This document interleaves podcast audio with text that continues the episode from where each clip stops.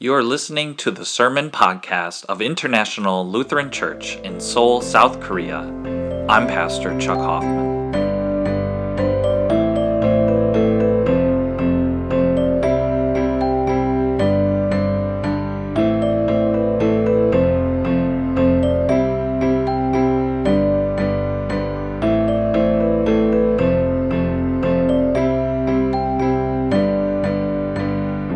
To be looking at our epistle lesson from 1 Thessalonians chapter 5. I'm used to receiving instructions from my wife for different things, uh, like lists of groceries to buy uh, at the store or little chores, and sometimes I'll get a text or a call, or she'll tell me in person uh, one more thing to add to the list right at the last moment. Um, for example, just a couple nights ago on a Thursday, I think it was Thursday night, before going to bed, Jean gave me a few very simple tasks to accomplish before I went to bed. Uh, I needed to wash out the bowl from the rice maker, and uh, there were a few dishes in the sink that needed to be washed. I said, No problem. Uh, of course, I can do that. It's very simple stuff. And so she was very tired. Uh, Jean went to bed, and I stayed up and I started to get distracted with my own tasks. And before I knew it, it was well past 1 a.m., and I thought, oh, I better go to bed. Jean's going to yell at me if she knows I'm going to bed so late. So quickly I jumped up, turned off all the lights, and went up to bed. The next morning, we were going through our morning routines getting the girls clothed and fed and changed and everything. And uh, we uh, met each other in the kitchen, and Jean was looking at me and she was giving me the look. And I was like, What? I, and I said, I don't know. What's going on? What did I do? And she kind of like you know, nodded over at the sink, which was full of the dishes, and the big rice bowl, which was filled with water and rice floating inside of it. So she gave me the look. And it took me quite maybe 10 seconds to even figure it out and said, Oh, I forgot about the one more thing.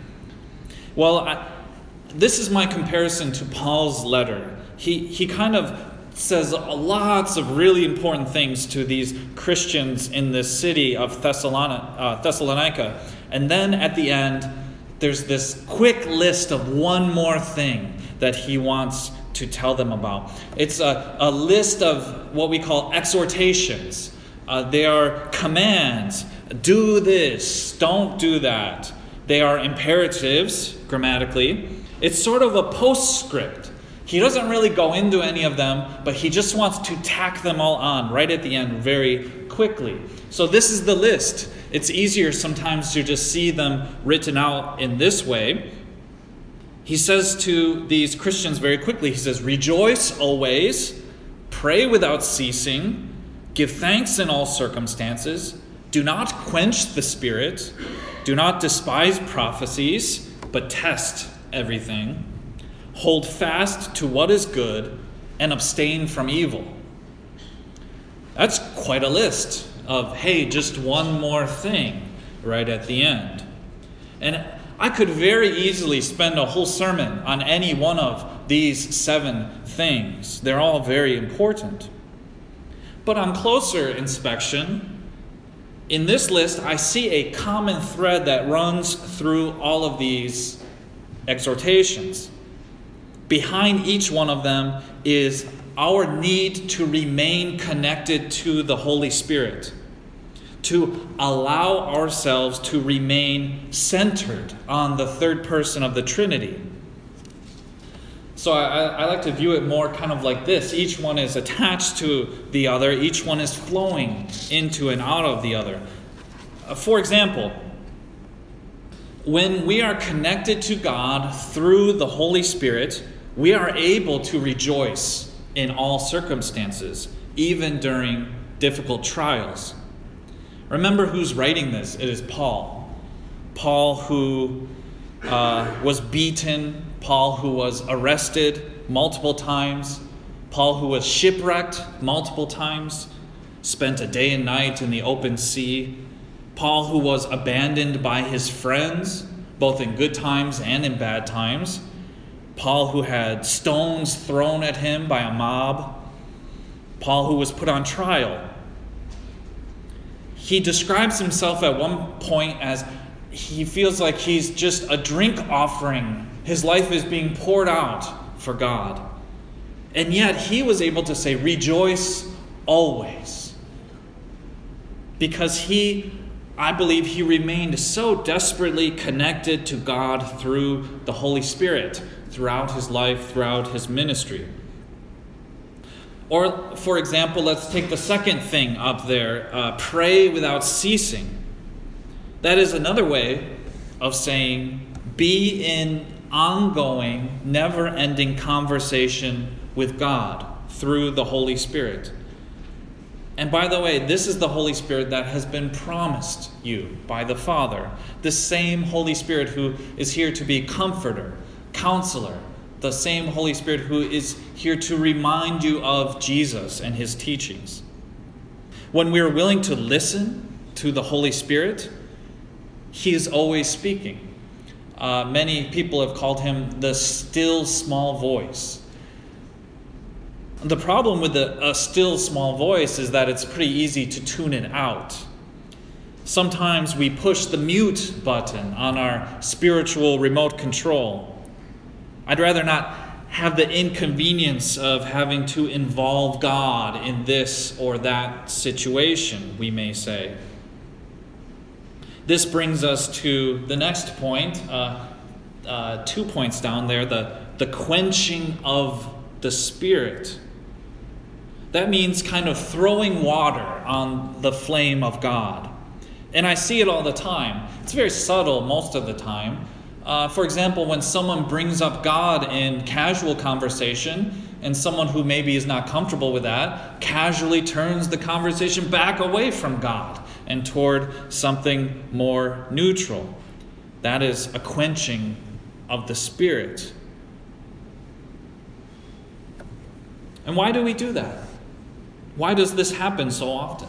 Well, uh, deep down, uh, because of our sinful nature, we despise the Word of God and, and we struggle to want to allow God's will and God's reign to rule in our lives. Instead, we would prefer to retain control. I'm the one in charge, we think.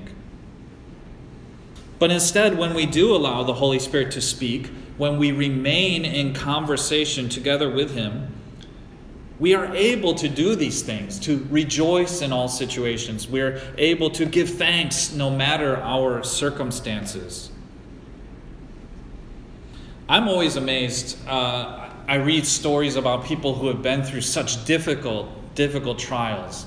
Um, people have lost multiple family members in a situation, terrible things like car accidents or cancer diagnosis, death of a loved one when I hear about these things, I always imagine uh, won't this person fall away from the faith? Or won't they just get fed up and say, say God, I'm walking away and, and blame God and, and say, Why weren't you there for me when I needed you? That's what I would expect to happen. But the truth is, the opposite happens. In these situations, and I have seen it time and again, people's faith grows deeper. They grow closer to God, and their faith matures. I, I think it's because in those uh, very difficult situations and circumstances, uh, they are driven toward God instead of being driven away from Him. The Holy Spirit now is given more room to speak and more room to work instead of having him on mute. When things are going well, it's easy for us to trick ourselves into thinking that we have a good handle on things.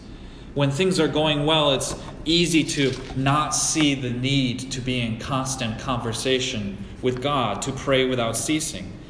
We kind of say, well, let's just go along, and I think I've got a plan, and I think it's kind of going okay. This sort of brings us to another one up there uh, despising prophecy. Uh, it's sort of similar to quenching the spirit. Prophecy is the communication of the Word of God. And it happens, uh, happens here in the worship service when the scripture is read out loud, or, or uh, in the sermon, if the, if the sermon is connected to the Word of God and it's being faithfully preached, then that is prophecy. And when we ignore or we neglect to hear God's Word proclaimed, that is when we're in trouble of suddenly kind of not holding fast to what is good or not abstaining from what is evil. We start to have a sort of distorted view of what is good and what is evil, what is right and what is wrong, when we have um, kind of disconnected ourselves from that word preached and that word given. So, all of this I can summarize in just one phrase that Jesus gave. He said, Remain in me, and I will remain in you. That is sort of the executive summary of all of these exhortations that you see on this list, this just one more thing list. Remain connected to God through the Holy Spirit and through Christ. But for me, I know I just can't quite do it, at least not consistently. I may walk away, I may ignore, I may put off to another day, I may make my own plans according to my own wisdom. I figure there's always another time to pray. This, this need is more pressing. Or there's always another day to open up the scriptures. So I end up quenching the Spirit. Does this pattern sound familiar? I think it's probably a struggle for many of us. So, what are we to do? Well, there is just one more thing in this just one more thing list. There is the promise. There is the fact that God is faithful even if we are not there is this fact that we are being sanctified, which is a fancy word that means being made holy. We are being made to conform more and more to the image of Christ throughout our life of discipleship. Pray without ceasing.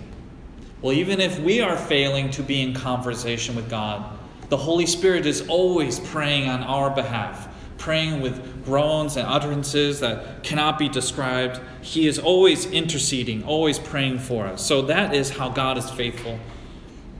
Uh, Paul gives that promise right at the end. So this is the one more thing of the one more thing.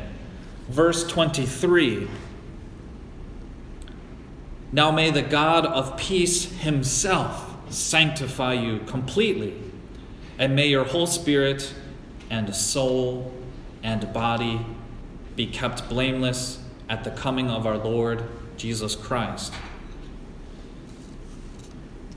And here's where I say, yeah, but not me. I, I don't think I'm ever going to get there. Here's the promise. Verse 24 He who calls you is faithful. He will surely do it. And he will. That is the promise.